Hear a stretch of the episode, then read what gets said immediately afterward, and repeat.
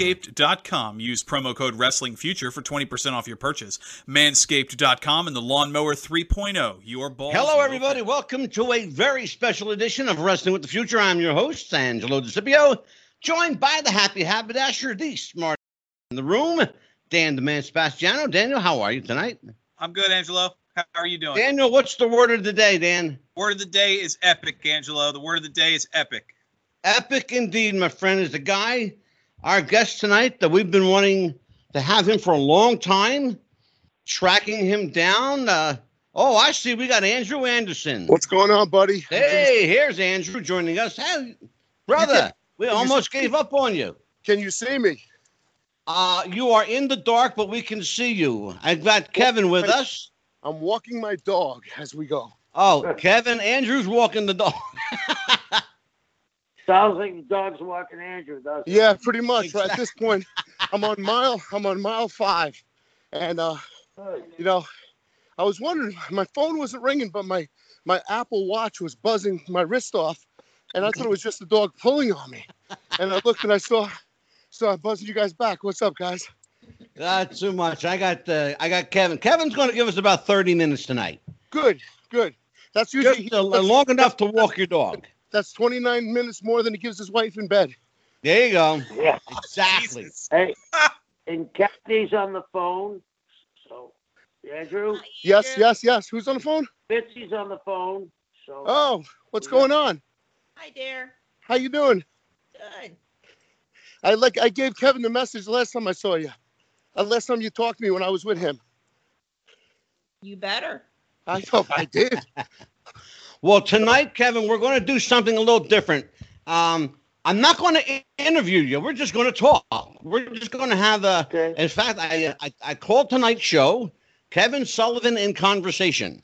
So we just want to talk. There- there's not too much really that you can get out of Kevin Sullivan that hasn't already been spoken about or known or uh, put out in a shoot interview uh, or, or 3000 that you've done.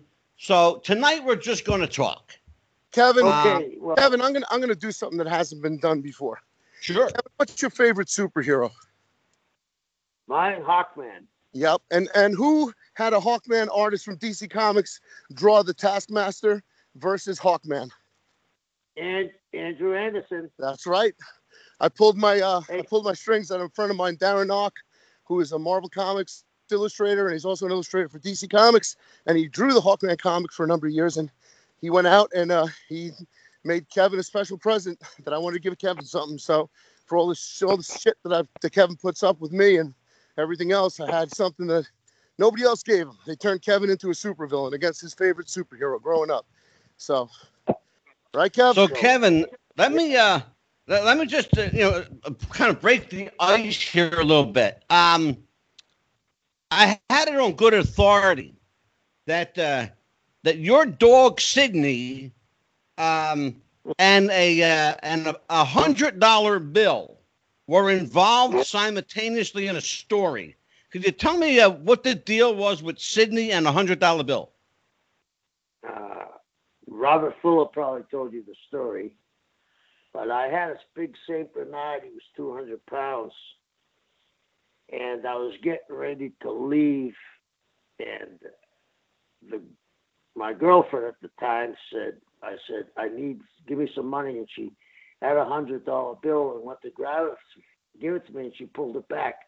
I said, I don't have time. I need you to give it to me. She did it. And now the dog's looking at what's going on because she's jerking it back and the dog's starting to bark. So she get, goes to give it to me again. As she goes to give it to me again, she jerks it back. But when she does, I grab her hand. The dog jumps up and took the hundred dollar bill. I'm chasing the dog and he's got the hundred dollar bill. I corner him and the dog eats it and swallows it. Oh, no. I I heard that story, uh, and and by the way, it wasn't Robert Fuller uh, who told me. And by the way, I know Robert, uh, really great guy. I know him fairly well. It was uh, our mutual friend, Cowboy Scott Casey. Oh, really? Yeah, Scott's a great guy. I love him dearly. yeah. good friend. Scott's a good friend of the show. Scott uh, wanted me to, to say hi to you, Andrew, and hi to you, Kevin. I Love Scotty. Scott's a great dude, man. Well, well, well He'll be. Uh, he's actually going to be on the show next week. Uh, he and Eddie Mansfield are. Uh, they're going to reunite to talk about their Southwest days. Wow, cool. Okay. Uh, but Sydney ate the hundred dollar bill. I heard that. So let me ask you, Kevin. You prefer surf fishing uh, or uh, deep sea boat? Deep sea. Aren't you going to ask me about the hundred dollar bill? Well, I, I'm sure you, uh, you ended up getting it on the re- receiving end of that door. So what are you saying? What happened? I got it on the receiving end. Yeah. No, I She couldn't threw it get up. it. The dog, I, the dog, the dog couldn't pass it. It was counterfeit. Oh shit.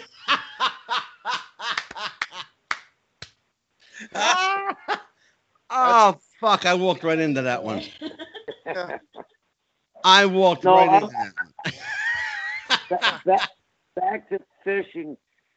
There's nothing better than deep sea fishing. You know, you're gonna catch Yeah. something. Now I know you're a fisherman, um, but I don't know too much about whether you're, you're a hunter or not. Do you uh, do you like to hunt? I, I used to hunt birds when I was younger, and when I was really younger, I used to hunt deer. But I'd rather fish any day of the week. I haven't hear you. Yeah, hunted in a long Same here. time. same here.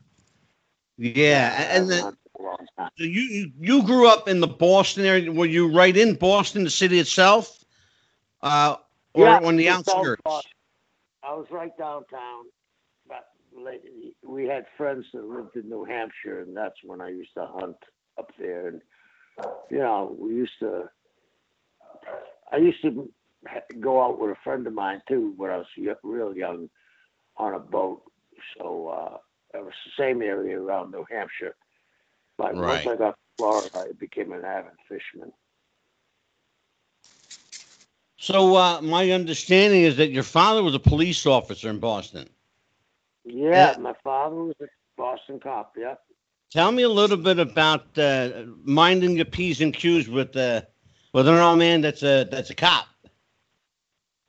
Well, the thing is, the world has changed so drastically with the police. You know what I mean? Yeah. That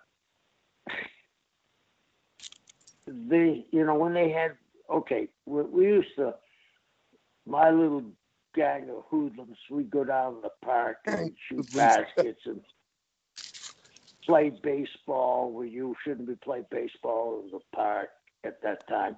And there used to be a sign that say, after dark, stay out of the park. Okay? And we would cop, stay there, and we would, Monday through Friday, this one cop worked it, and he was an older guy. And we'd stay there and be jack offs where he'd have to chase us and we'd blow by him.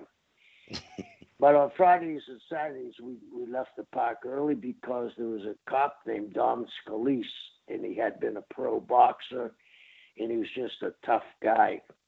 Back in the day, actually, people used to take buses and trains and drive cars from all over New England to have street fights with them. So we knew better. So one time, it was, I had a friend named Kevin Ring, and we were there, and it was during the week, and we knew the other cop. I think his name was Fitzmaurice, Kathy, not your name, but Thanks. close enough. and uh, we were saying, well, Fitz will be around the corner pretty soon, and we're hooting and hollering. I think we might have even had some beers and underage. And corner turns is Dom Scalise. And we all shit our pants and we start to run. Well, he was in great shape. We snatched Kevin by the neck, Kevin Ring, and smacked him in the head.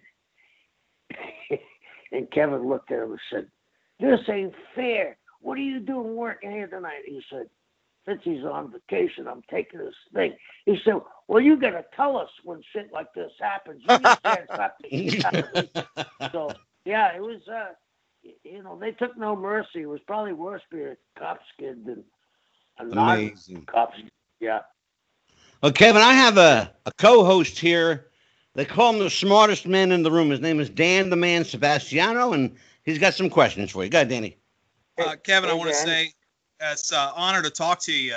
Obviously, um, I started my career as a journalist and wrestling historian, and Oh, your cool. name comes up all the time. So, but uh, I want to kind of avoid some of the wrestling talk. I am curious if you could tell a story. Looking up on a lot of the information about you, your your uh, the stories of, of you and, and your ex-wife Deborah um, are real big. Your your current wife Samantha, eh, how did how did you meet her? I, I can't seem to find any information on how that came about.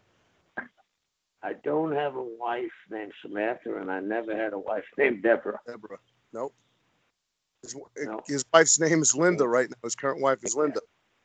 Yeah, yeah. So that's the thing about looking shit up. You know what I mean? Yeah. If Yeah, I, I, I, I, didn't write it, so people put shit down. So well then then like let me that. That- Let me let me expand on that because that, that's probably why I couldn't find any information because I didn't even know that that it came up. Then then um you They also you have the wrong- Date. They also have the wrong birth date for him uh, on That- many ca- those that websites. that that doesn't surprise me. That's the problem with There's stuff like stuff um like got. those wiki There's a lot pages that can be edited by anybody. Um, Yeah, I, I'm I curious don't then. Well, well then, then let me let me have you expand on that. You've you've been the uh clearly been the the target of of misinformation. How, how does that go? How do you deal with that? Like when, when you have fans and inter- you know, stuff like that, where it comes up and it's it nobody really knows the real Kevin Sullivan. I don't pay attention to it because, hey, yeah, it's social media is wonderful for some things, but uh, it causes too much bullshit to be out there, and it has Exactly. caused, I believe, I believe it has caused a breakdown in society. We'll be now tribal, and we have two camps, and it doesn't matter. Uh, you're either red or blue, and you can't talk to the other side, and that's why shit doesn't get done. But I mean, okay, all this information, and like they said, my name was Kevin Caldwell at one time, and a bunch of different names that I suppose he wrestled under. I don't know where they get this stuff. And then the titles that I have, half of them are wrong, and three quarters aren't up there. So I don't know who makes this shit up. So I mean, Well, and it- I laugh. I laugh when I hear people talk about You- news, and I ask them a question. I said, "Where did you hear that?" Oh, on the internet. Well, you, you know, it's it's funny. Uh, that's come up a few times on some of the guests Angelo and I have had on the show, and he can vouch for that. Uh, Pro Wrestling Insiders notorious for padding their their PWI top 500 list with BS stories just to make give everybody an entry. Is there a chance that some of these people that have interviewed you or, or found this information in the past are just stealing? n- Not not knowing where the line of kayfabe ends and thinking the fake stories are real. Probably. Yeah, probably. I mean, you know, uh, it's crazy that some people still don't understand where kayfabe ends and reality happens. And to me, it's just mind blowing that people can be so. First of all, you're a wrestling historian, right? Dan? Yes, sir. So how do you know what you know is real? Well, that's that's Exactly. No, that that's a very fair question, and that's Well, that's- come up before on the show. You have to you have to through and get like we're doing now. You get the real stories from the real people because a lot of what's it's, I mean what's told and what you hear is is people staying in character or uh, stories that that I mean Angelo will tell you being being in the business it's come up on the show numerous times. You hear a story backstage, and by the time it's told a hundred times, it's it's a different story or there's different people. You know, you gotta you gotta I get it from the horse's mouth. So I mean, obviously, I I did research from what I thought was credible sources, and I had false information on you. So I got to you, know, tell you, you, you, you gotta look for what's out there. What Dan- I love is, is some of the, the two stories about Haku. I've been at both of them, and I hear all this bullshit stories, and some of them are crossed with barbarian. Andrew and I went to Africa with uh, barbarian, so a lot of the stories about those two guys, you can insert either one, and the story sounds good. But if you want to be correct, you better know who you're talking about. And uh, so I don't. I try not to look at any of that because most of the people, not do they get their information secondhand, but they get it 20, removed 20 times. So unless you, you like, you probably delve in and uh, dig real research, and you can, you know what I mean? Like, you know, Notre Dame, the University of Notre Dame has a lot of historical stuff on professional wrestling. Are you aware of that? I'm not. I I wouldn't think that'd be a place to find a wrestling archive. Yeah, and they got a huge wrestling archive. They have Huge, a, yep. wrestling archive from Jack Pfeffer. Did you ever hear that name? Yep. I'm I'm sorry. What, what was the name again? Jack Pfeffer. Jack Pfeffer. That has come Oh up. yeah, before. absolutely. Very nice. Jack Pfeffer. They Jack have, Pfeffer was a classic, an original. I have friends up that way. I'll make a note of that. See if I can't get my Hey, hands on some of that stuff. and do you know in the 40s and up until about 1960, the most powerful promoter in the United States was, and they have his stuff there too. Paul Bowser. You ever hear the name? Mm-hmm. You have? I, I'm sorry. You said you said Paul Brown, Paul Bowser. Bowser. Oh. Full bound, yeah, Paul Bowser. yeah. yeah. See, then you, you, you're apparently not the historian you think you are. Well, I I never gotta claimed tell to you. Dan, you're good. Dan, No, you're no, good. no. No, Dan, you are No, good. no. I will testify to that. Dan, saying Dan is very, very knowledgeable. I can tell you that. Dan Yeah. knew my a lot of my stuff that I, I forgot. Andrew, Andrew has told me that, but here's where I'm going. If you go to that, and Tony, you all, there's also another promoter. You ever hear the name Tony Santos? Absolutely, of course. Okay, and his stuff is in there too. So I have, and you know who's, uh, Dan, if you want to hook up with the real historian of professional wrestling, is Tom Burke. Do you know him? Tom, Yeah, I I do, Kevin. You you you said Tom Burke. Yeah, Yeah. I'll hook up the young squire. I was gonna say his his name's come up on our show before, hadn't it, Angelo? Yeah, absolutely. Yeah. By me. Now you can see me. Has. There's Andrew. Tom has. Tom has letters from every promoter back in the day when there was over 30 when I broke into business there was 37 territories. And and this guy Tom Burke has it before then when there was like 46 territories. He has letters. He has letters from Pfeffer to Santos Bowser. And it's really really entertaining to read like there was a one letter that I read that Tony Santos was bringing in uh, Dr. Jerry Graham, and he he Santos used to call him Pfeffer Papa, and he said, Papa, uh, I'm bringing Jerry. I hope this isn't a mistake. And then I looked at the payroll for this little town, and guys were making like this is back in the mid 50s. Guys are making 50 60 dollars, but Jerry's making 450 and I'm thinking, wow, this is really interesting. So that's what I'm saying about wrestling. Wrestling doesn't have much written history, and it's carried Yeah. on. It's like Celtic history. They didn't write, so it was orally. Kevin, we, we got a phone call coming in for you, Kevin. Okay. Go ahead, caller. Hello, Kevin. Hello. I, Kevin, I have to. I have waited 35 years to thank you for something. This is Randy Hogan. Hey, Randy, how are you, buddy? Kevin, up, Randy? I am good. Good, I'm good, guys. Dan, Angelo, Kevin. When when I heard you were going to be here, I said I, I've got to talk to Kevin.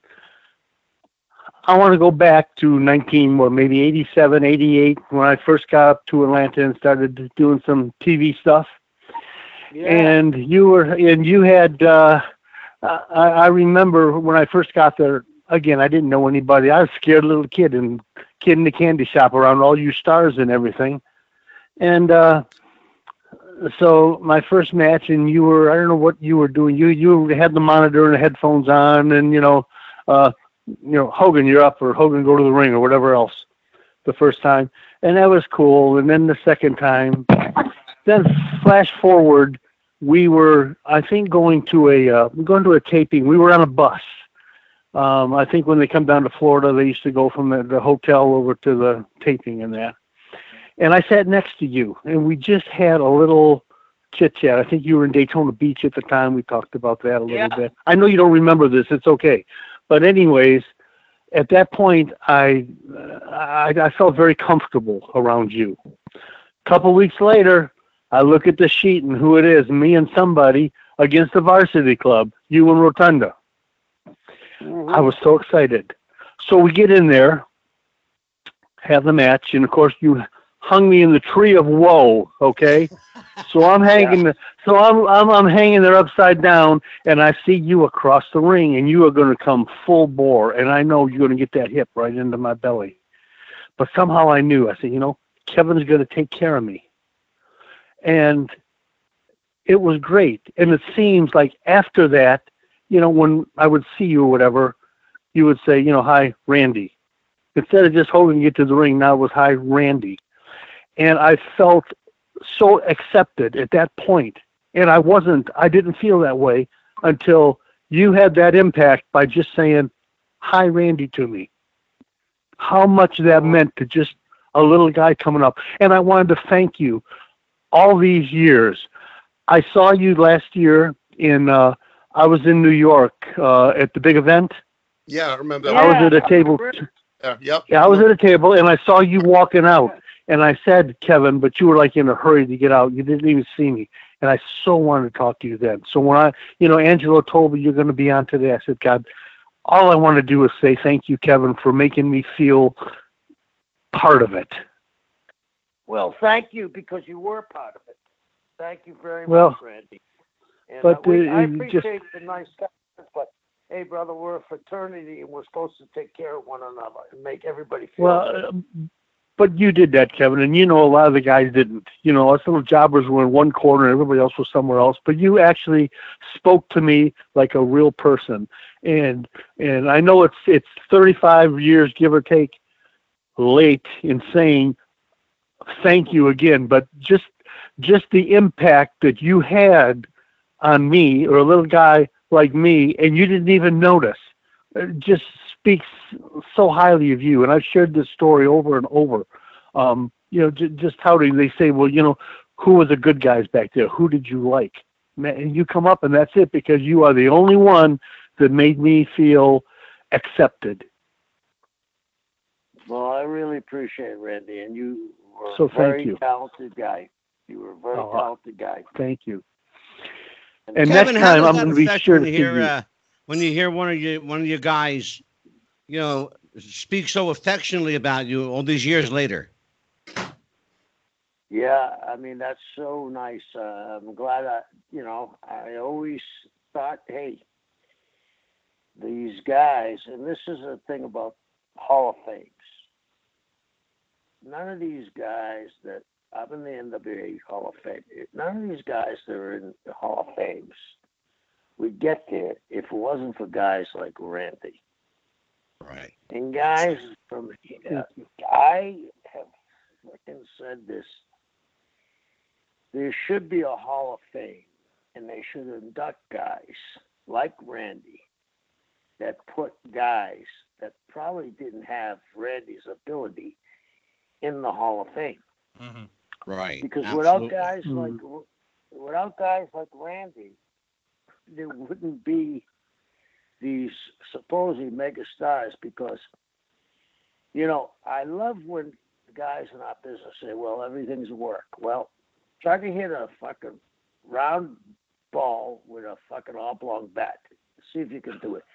See if you can throw a pass 60 yards. See if you can skate 80 miles an hour those guys are really doing it. We do it because there were people like Randy that were unselfish and did almost anything you asked them, and they did it to the best of their ability, and they did it well. So I think there should be a Hall of Fame for guys like Randy. And he, Absolutely. If there is, Oh yeah.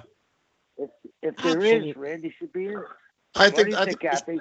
I think they should Thank get you up so into the much. Hall of Fame. Kathy, what do you think? I agree. Definitely. You know that. Yeah. You know, Andrew, let me ask you a question. Uh, How Sure. did uh, how did you get to know uh, uh, Kevin, and, and where did Papa Smurf come from? well, I, I knew Kevin from when I, I, I went down to the power plant to try to train and try to get a career in WCW that never panned out. And then years later, I got a call that he's uh, booking a, a, a bunch of tours all over the country. So we wound up working together, and eventually we wound up getting closer and closer. And you know, Yeah. it just we, you know, we, he he was always good to me, sort of like Randy. He was always good to me. Never looked down on me when I was breaking in the business, which was great. And also, Kevin and I worked a lot of the same shows for Boston Bad Boy Tony Rumble, right? Kevin? Oh, sure, Tony. Yeah. Yeah, Yeah. but Kevin was yeah, working the on late Tony Rumble. Sure. and I was I was working on the bottom, just breaking in. So I really I was usually there with Jimmy Snuka or with the Tony with Tony Atlas at the Yeah. time, and or with Nikolai. So I really wasn't. and Kevin was working on top on all those shows. So and he was just Right. coming from from from from the NWA for WCW and coming up there to work for Tony. So you know it was uh that, that's how real that was really how I, I first met Kevin was working for Tony Rumble. And then uh, eventually we became really good friends. And Papa Smurf came up was because we're sitting in a hotel room in Africa, and me and Kevin are rooming. And Kev, did we have the worst case of dysentery ever? It's true. true. And there were two stalls in the hotel 28 room. pounds in 10 days. Yep, they had two stalls side by side in Nigeria, and the stalls are side by side in the hotel room, separated by a thin wall. But each instead of doors, there's uh, a shower curtain to each thing. So Oh, we could always just reach over and hand, and hand each other the toilet paper. There's one shower. They had a really nice marble marble room with the bedrooms are nice and had your own little kitchenette and everything was cool. But, but it was like living in a in in, in a um uh, a Jim Jones compound if you really thought about it. and anyway, so so Kevin and I, Kevin and I would always would try to run and outdo each other to see which one hits the toilet, makes the bounce noise first. You know. So Kevin and I were like dueling banjos in the bathroom. Ah. One time we're in the bathroom and both of us are letting rip. We barely got back to the room for after the matches that time. And um the the, the housekeeper comes into the room and she kept calling him my papa, your papa, your papa good, papa good. She kept saying papa good. So I was going, guess, yeah, Papa Smurf's good. so, so she, she kept calling me little boy and papa, papa and little boy. Remember her, Ke- Kev? Yeah. Yeah. Papa, I Papa, you okay? That's Papa beautiful. Smurf's okay. That's Oh, hilarious. Can can I bring something up too? I'm glad Yeah. Kathy's on the. You know, here's What? the thing, guys. I'm talking, bringing something up about Kathy. You know, Okay. all I have heard about is ECW. This person did this. This person did that. Well, guys, Angelo, and here's something that never is brought up: how important Kathy was for ECW. Kathy, without Kathy, Paul Eve wouldn't have been on track. She kept them on track. If they needed a tape delivered anywhere, nobody else could find the building or nobody knew how to get there but Kathy. When Mhm. Tod needed somebody picked up at the airport or needed uh, a belt picked up that was shipped in that they had left it in Florida, they went to Kathy. And Kathy was as influential helping them keep their shit together and not unravel. And there's a lot of people, no, I shouldn't say that. There's not a lot of people, but there are people that go unnoticed, like the Kathys of the world, that really, really, really are unsung heroes. And I think that's why Randy said some nice things about me because I've always thought if you got in this business, it doesn't matter what you do. You're in this business. We're supposed to work together. And you also have to give credit where credit is due. And Kathy has been, was, has been, and was one of the most influential people in ECW. And she would get the fans to buy tickets. She would, she'd give them these supposedly secrets where she'd say, "Hey, this guy's coming in next week." They would know about it, so they didn't have to advertise.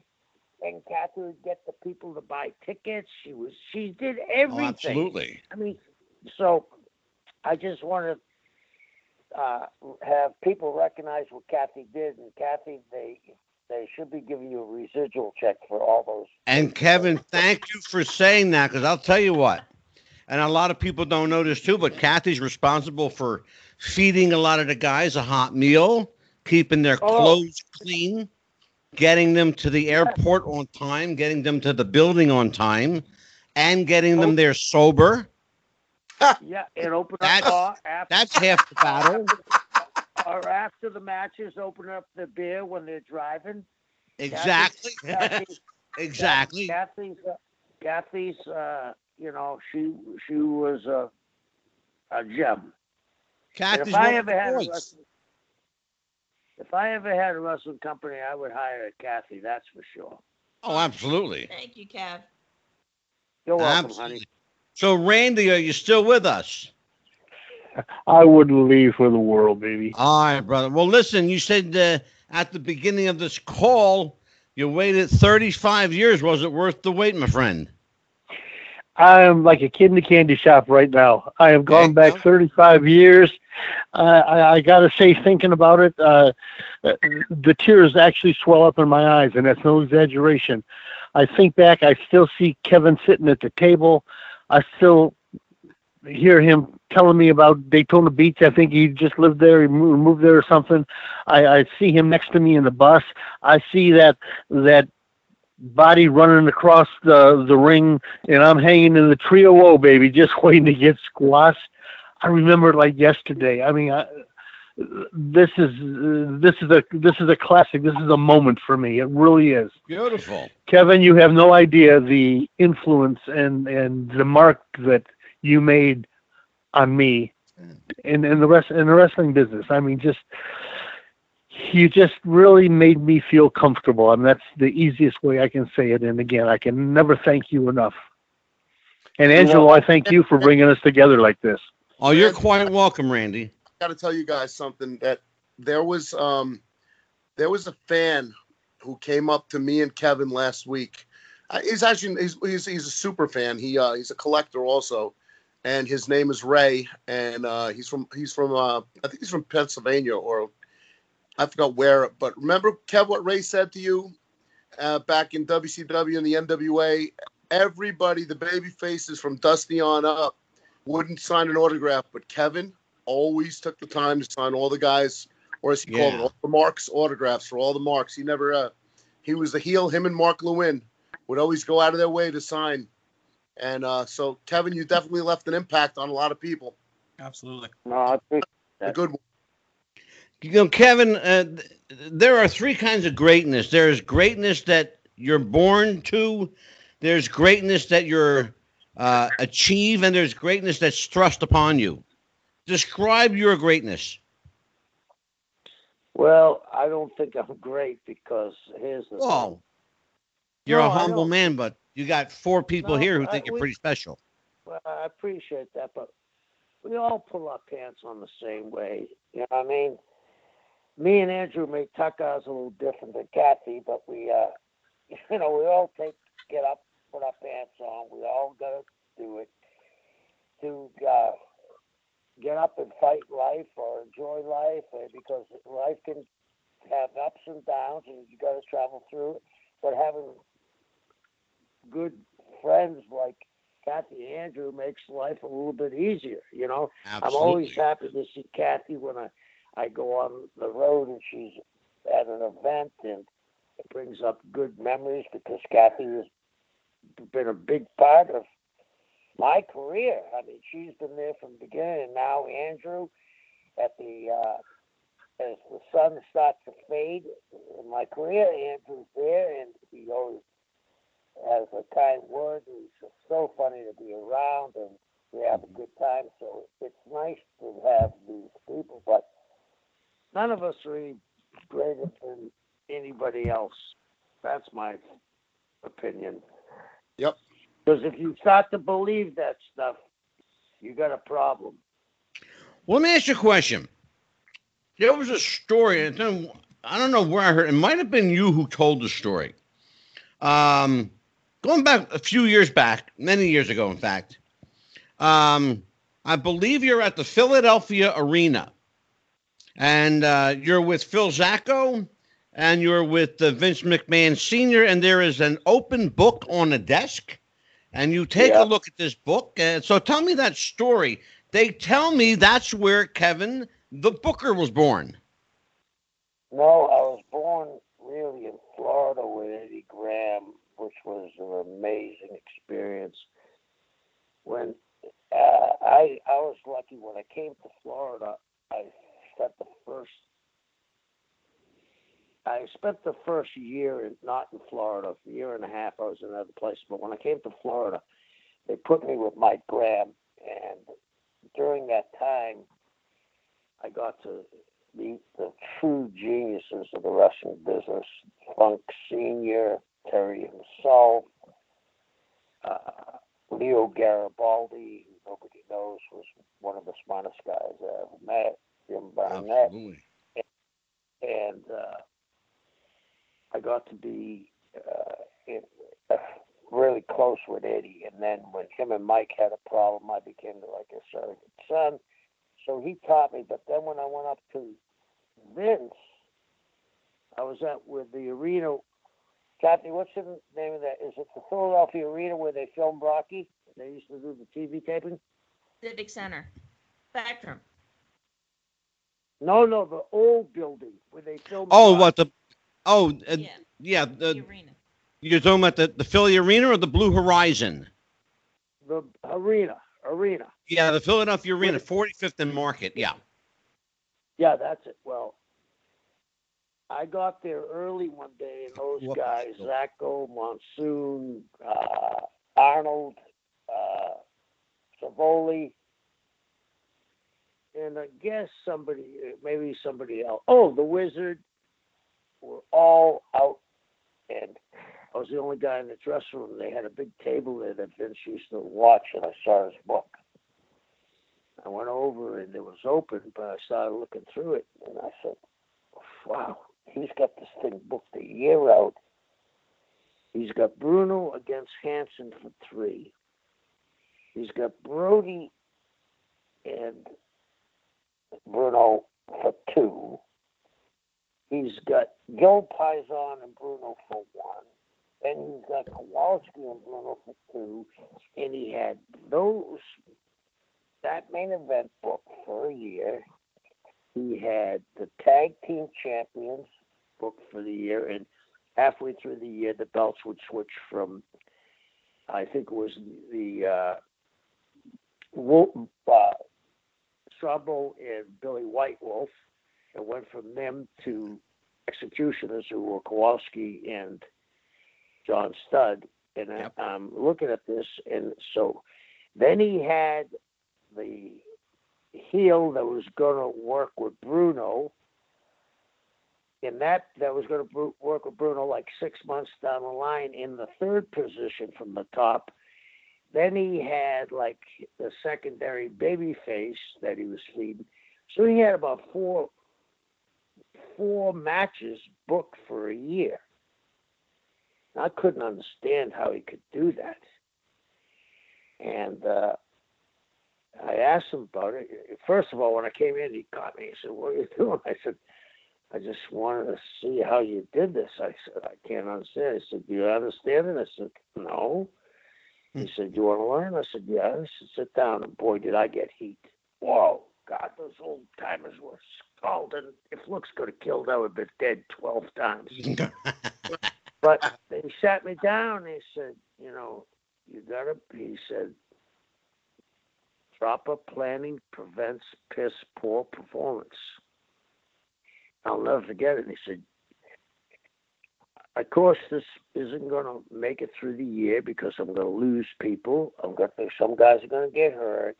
Uh, some guys aren't going to get over like I think they are.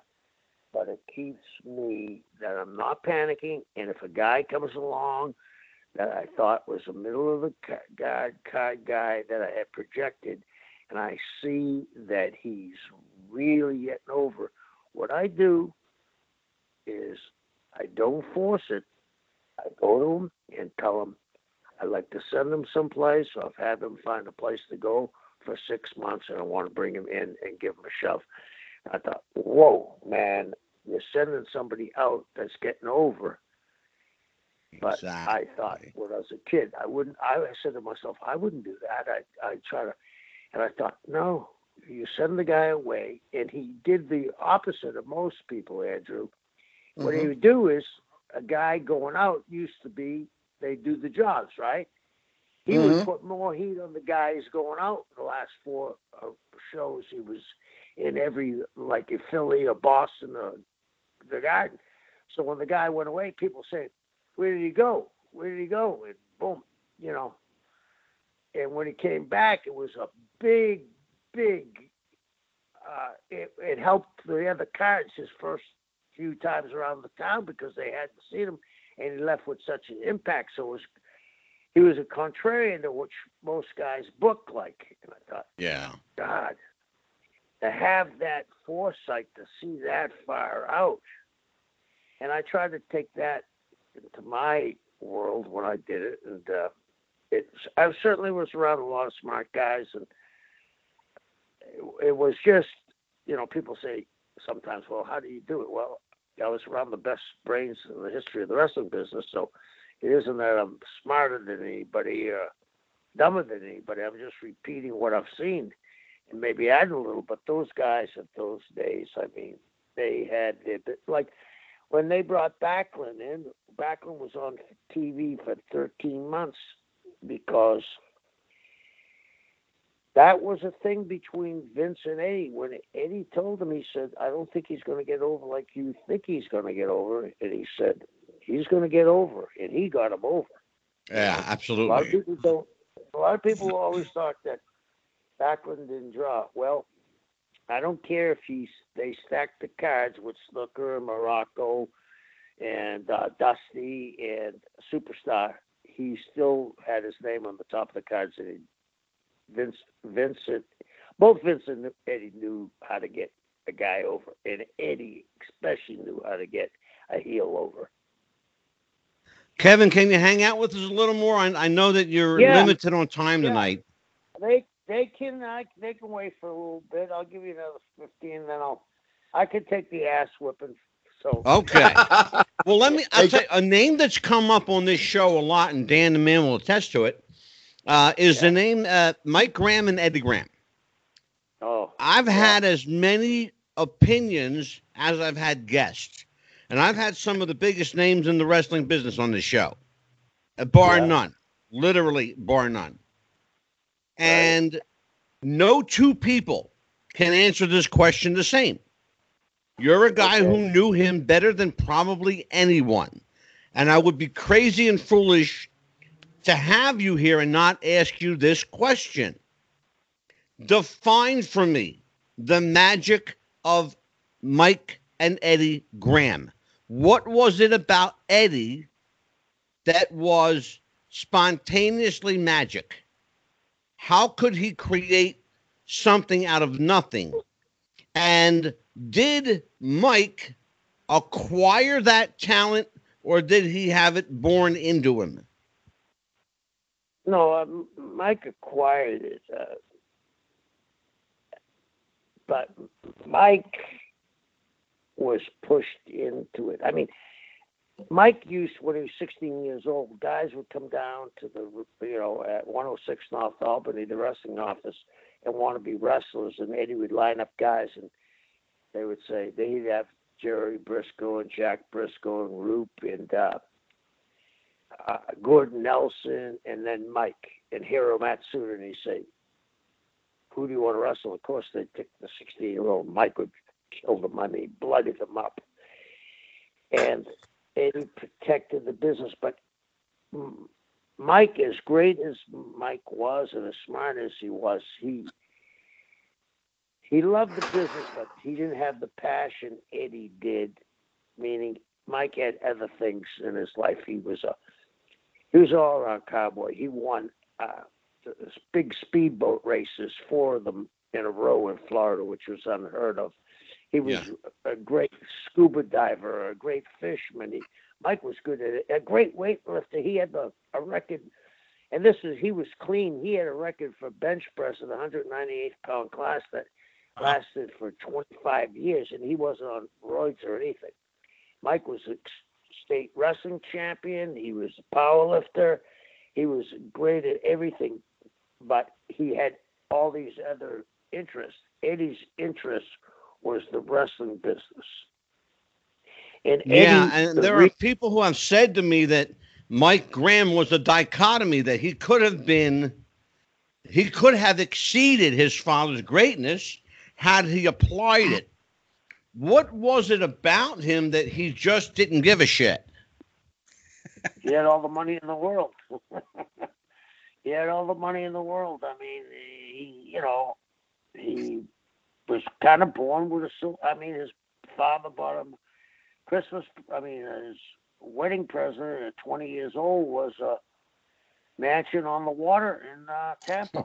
I mean, so nice. And Mike had other interests, but Eddie, you know, Eddie, uh, I don't think Eddie went past the, his 13th birthday in school, but he became a pilot and he became a captain of a boat. He could captain, uh, I forget how many ton ocean vehicle.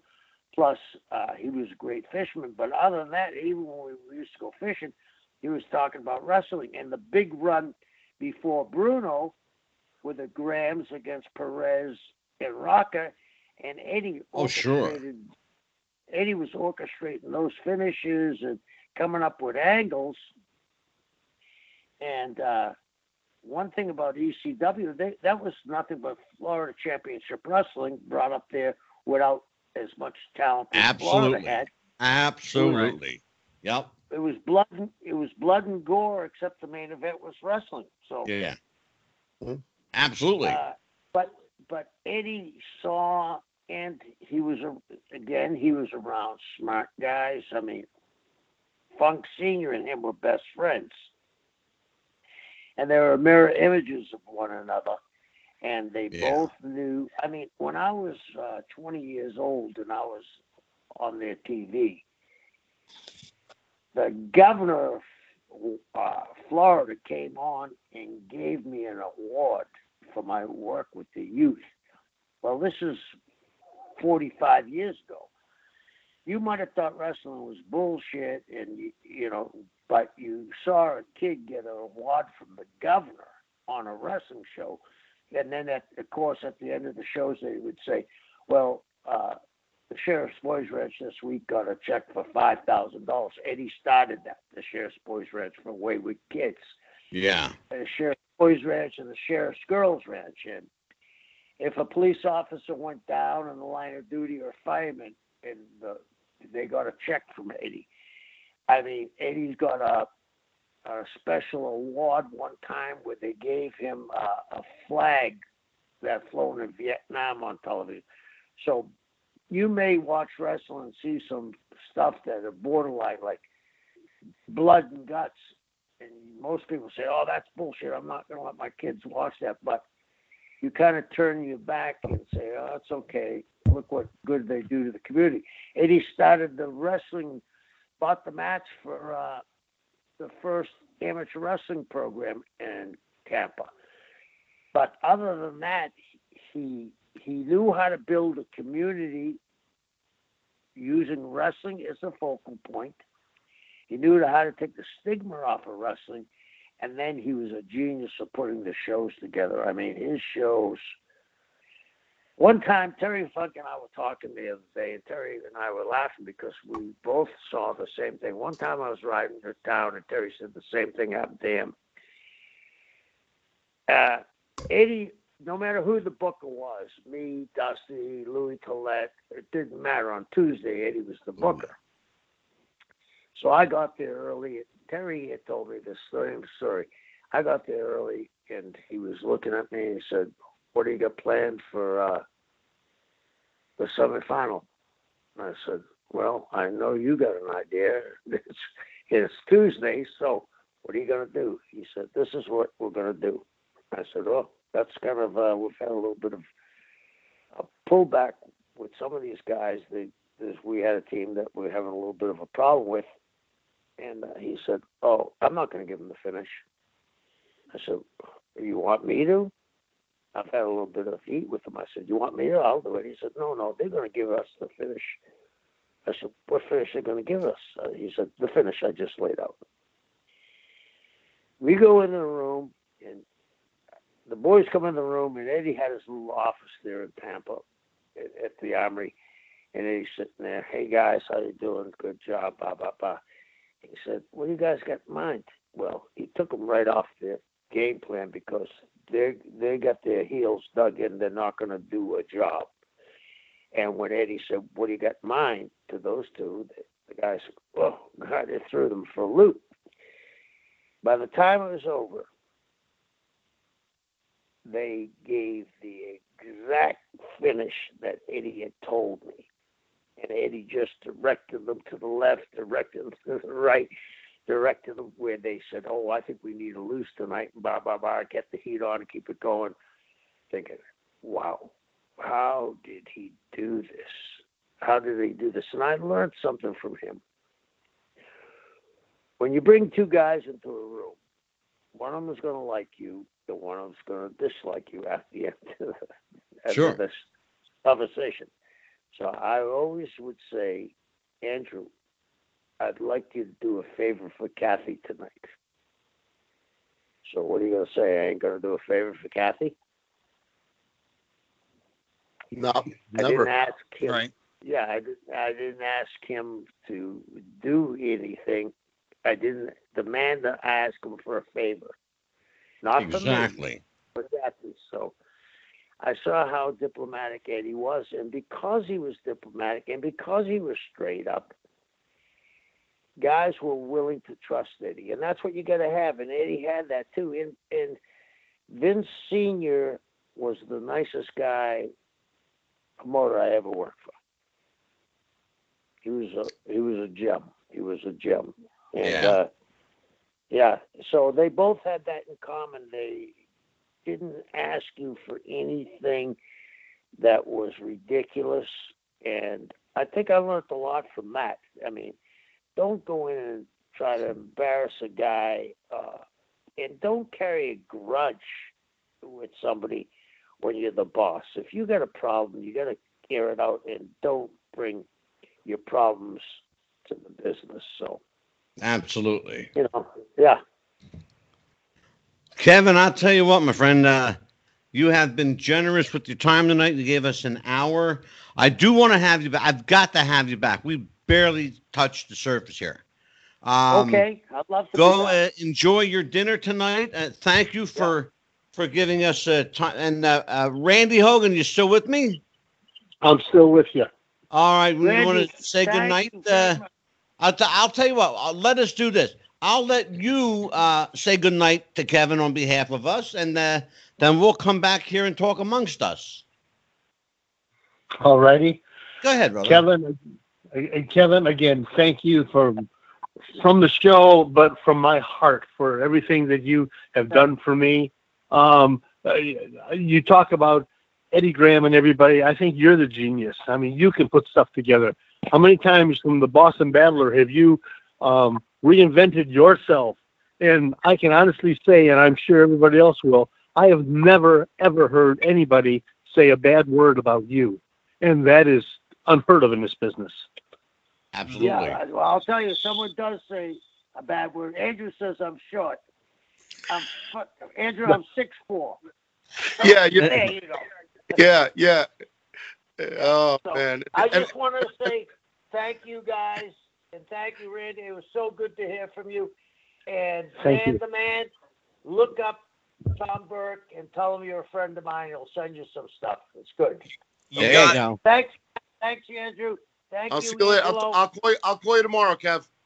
Okay, bye, guys. Hey, Andrew, Take care. Andrew, Andrew, Yes. Andrew.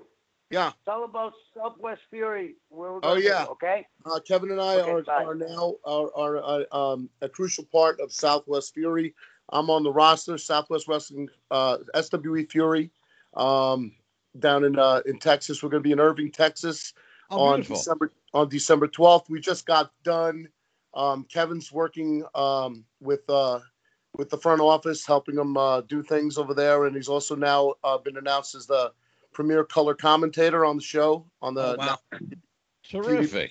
show, and uh, I we just got back. We were there this weekend up in uh, San Antonio. We had a bunch of shows of uh, four tapes we did, and uh, they got some of the best talent I've ever seen in my life. It reminds me of world class with uh with a touch of Florida in it. So, and uh, That's a hell Beautiful. of a compliment.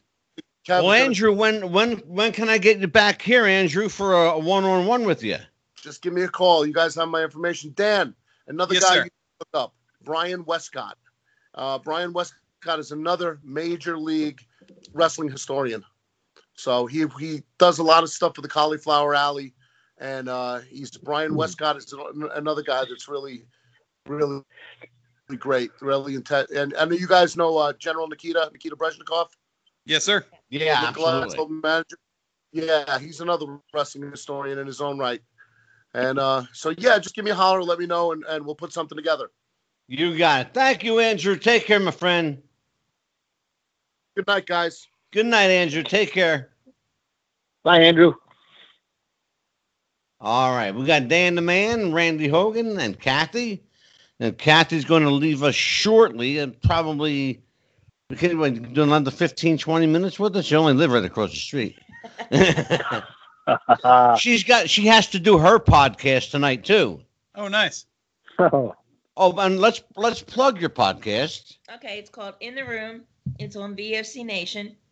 We do it Tuesday night, 9 o'clock to 11, with Brady Hicks, the Maestro, Stro, myself, uh, and a couple other co hosts. Uh, tonight, we have um, Prince Nana on. And next week, we have a name that you're going to remember DC Drake. Please. Oh my God. DC. I remember DC remember Drake. DC before he was DC. When he was wrestling up at Paramus High School and Hazlet High School and the Hazlet Township skating rink with Jack Victory and the Mongols for crying out loud. Holy shit. I'm giving away my age. I'm old. Jeez. Daniel. Yes, sir. So listen, we got you we got you smartened up. Now you you actually may end up being the smartest man in the room before it's all said and done. Hey, you know, and, and it's it's it's always good to to learn, and that's part of it. Is I mean, you know, I, I say that all the time on this show. Is is I love I love the the the conversation because you'll learn more talking to somebody. In in Well, I you'll have learn one more talking to somebody for from you though. yeah. I just I just one burning question. Every week, every week, I show you my my clear and obvious mental superiority, but you you refuse to Well, I- accept it. I, I would Why? say I mean clear clear and obvious. are acknowledge rel- it. Why- Yeah, clear clear clear and obvious are relative terms. I mean, you know, definitely definitely uh I mean. Randy I'll give you Hogan and I buried you last week on the show. And you sat there looking like you were going to cry and pout like a little Hey, baby. you know what? All all jokes aside about about knowledge of wrestling, I'm the only one with a signed Randy Hogan picture in the background. So let's let's get that out of the way here. Who got you that? Oh, Okay, who got it for you? Spe- speaking of which, my uh my wife's at work right now wearing that Randomania shirt. So, I was going to say, did you get your T-shirt yet? well, I mean, my it, it, it's a shirt in my closet. So, i i if my wife lets me wear it, I get to wear it eventually. It's a proud moment sending anything to you two guys. Randy, you know you're part of the family here. You know, I feel like of it. part of the family. I have a major announcement to make. The return of the movie maker, Mike, the marvelous movie maker Messier, is returning to Wrestling with the Future. Ooh. He will be back, as will the return of Larry Zbyszko, the return of Ron Fuller, the maiden voyage of Enzo Amore. Enzo will be here, and I got a surprise that's going to rock you out.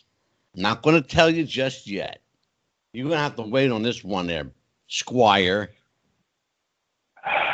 This is a Yes, good- sir. Randy, I'm going to make him wait on this one. You know, you're you're a tough guy. Hey, you're he, a tough he guy. always you, you see you see what I have to deal with here, Randy. He always gives me flack for not for not knowing everything, but then he doesn't tell me anything either. So The thing is, to get Tell you No. somehow, I had to get you. Uh, I had to get you on even ground. So I I, sent you that, See, that T-shirt, so you are cloaked in the blood of randomania. Now you have some protection. I This like is it. what I deal with. This is what I deal with every week. but, but here's the thing. You know, uh, the- the- let's be honest about it, okay? Because Dan's young. He's 37. I've got shoes older than him, okay? you know, the- I'm like 62 years old, okay? I'm, I'm the old fart here, you know? No, you're not. Um, No, you're not. Uh, excuse me, not quite, Angelo. Come on. I'm 62. So what? You're a year older. Okay, I'm still the older. I'm the older fart. But uh, No, here's as thing, long as I'm on here. No. Um, you know, one of the things that we pride ourselves on this show, and I think we do it better than anybody, is we don't talk.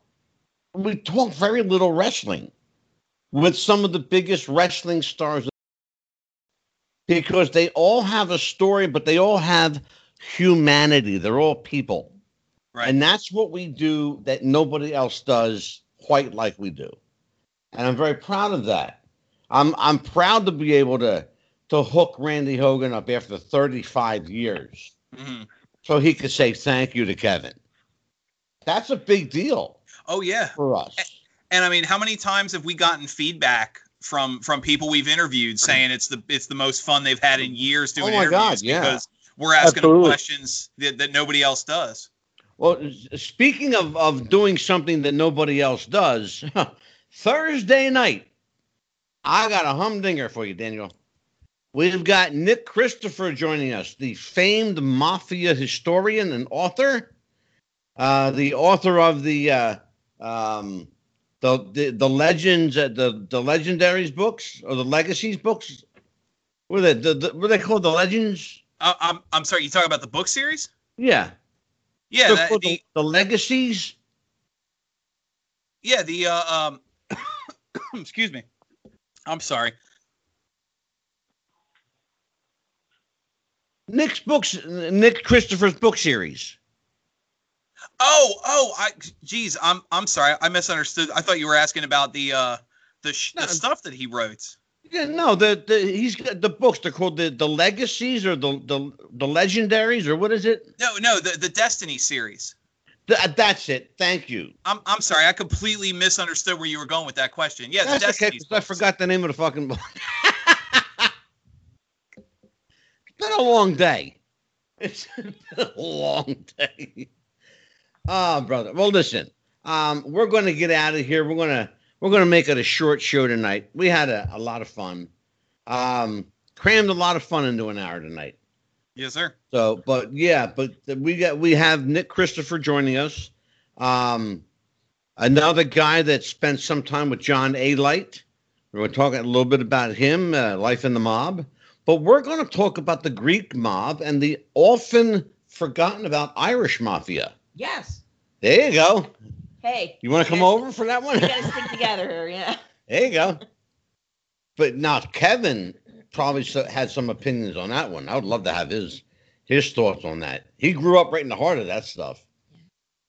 But anyway, you guys, uh, Dan, let's give everybody our our uh, info. Plug us away. Okay, obviously, uh, Wrestling with the Future podcast. We can be found wherever podcasts are can be listened to. We're on uh, well, uh, well pushing our way to 200 different platforms. We're on Facebook, Wrestling with the Future podcast. We're on Instagram, Wrestling with the Future podcast. We're on Twitter at Wrestling Future, no G, Wrestling Future. And uh, we can be found pretty much anywhere you find Wrestling with the Future uh, Wrestling Conversation. You'll find Wrestling with the Future podcast. And we are also on Skynet Television in Canada, Yes. BBC Four in England. We are on seven commercial radio stations around the country and 144 platforms worldwide. We are sponsored by Daniel. Tell them who we're sponsored by. Well, our uh, our we are sponsored by our friends at manscaped.com. Manscaped.com is the leading supplier of man grooming products. Their current package is the Lawnmower 3.0. It includes the uh, refreshing spray, the deodorizer, a series of wipes. It all comes in a leather handbag, currently with free shipping. You go to rest, uh, excuse me, you go to uh, manscaped.com and use promo code Wrestling Future for 20% off and uh, manscaped.com they have all the best products out there i can vouch for that and they've been a friend of the show for a long time now Um, uh, about a year. hmm About a year, just, just short of a year. And they have re up with us, and our we welcome our new sponsor next week, BlueChew. So we've got the, uh, we uh, pardon me, Kathy, but we've got the hard on and shaving the balls market covered. so there you go. Angela, I just want to say thanks for letting me come over to talk to Kevin. Oh, you're quite welcome. Quite welcome. And Kevin wasn't lying. And I, I want to tell everybody just straight shoot, okay? Um, I've known Kathy for probably 37 years now, at least. And she is literally one of the boys. She's been a part of just about every federation that's come through this area. They know her, she knows them. Um, cooked a lot of meals, washed a lot of clothes, and drove a lot of people to the airport. oh yeah yeah you're and uh, out and she is an invaluable service to the wrestling industry. and a- angelo you know angelo will tell you that you, you we know that's a fact for just the sheer number of times your name has come up in stories on this It show has a lot. Your name's come up on the show a lot. I'm You should watch said all that. the. You should watch every episode and listen for your shout out. Well, on that note, Randy, thank you for calling in tonight, brother. Dan the man, thanks for a, another interesting conversation. We will sir. have uh, the pleasure of your company Thursday night. In the meantime, everybody, take care, happy wrestling, and we'll see you next time.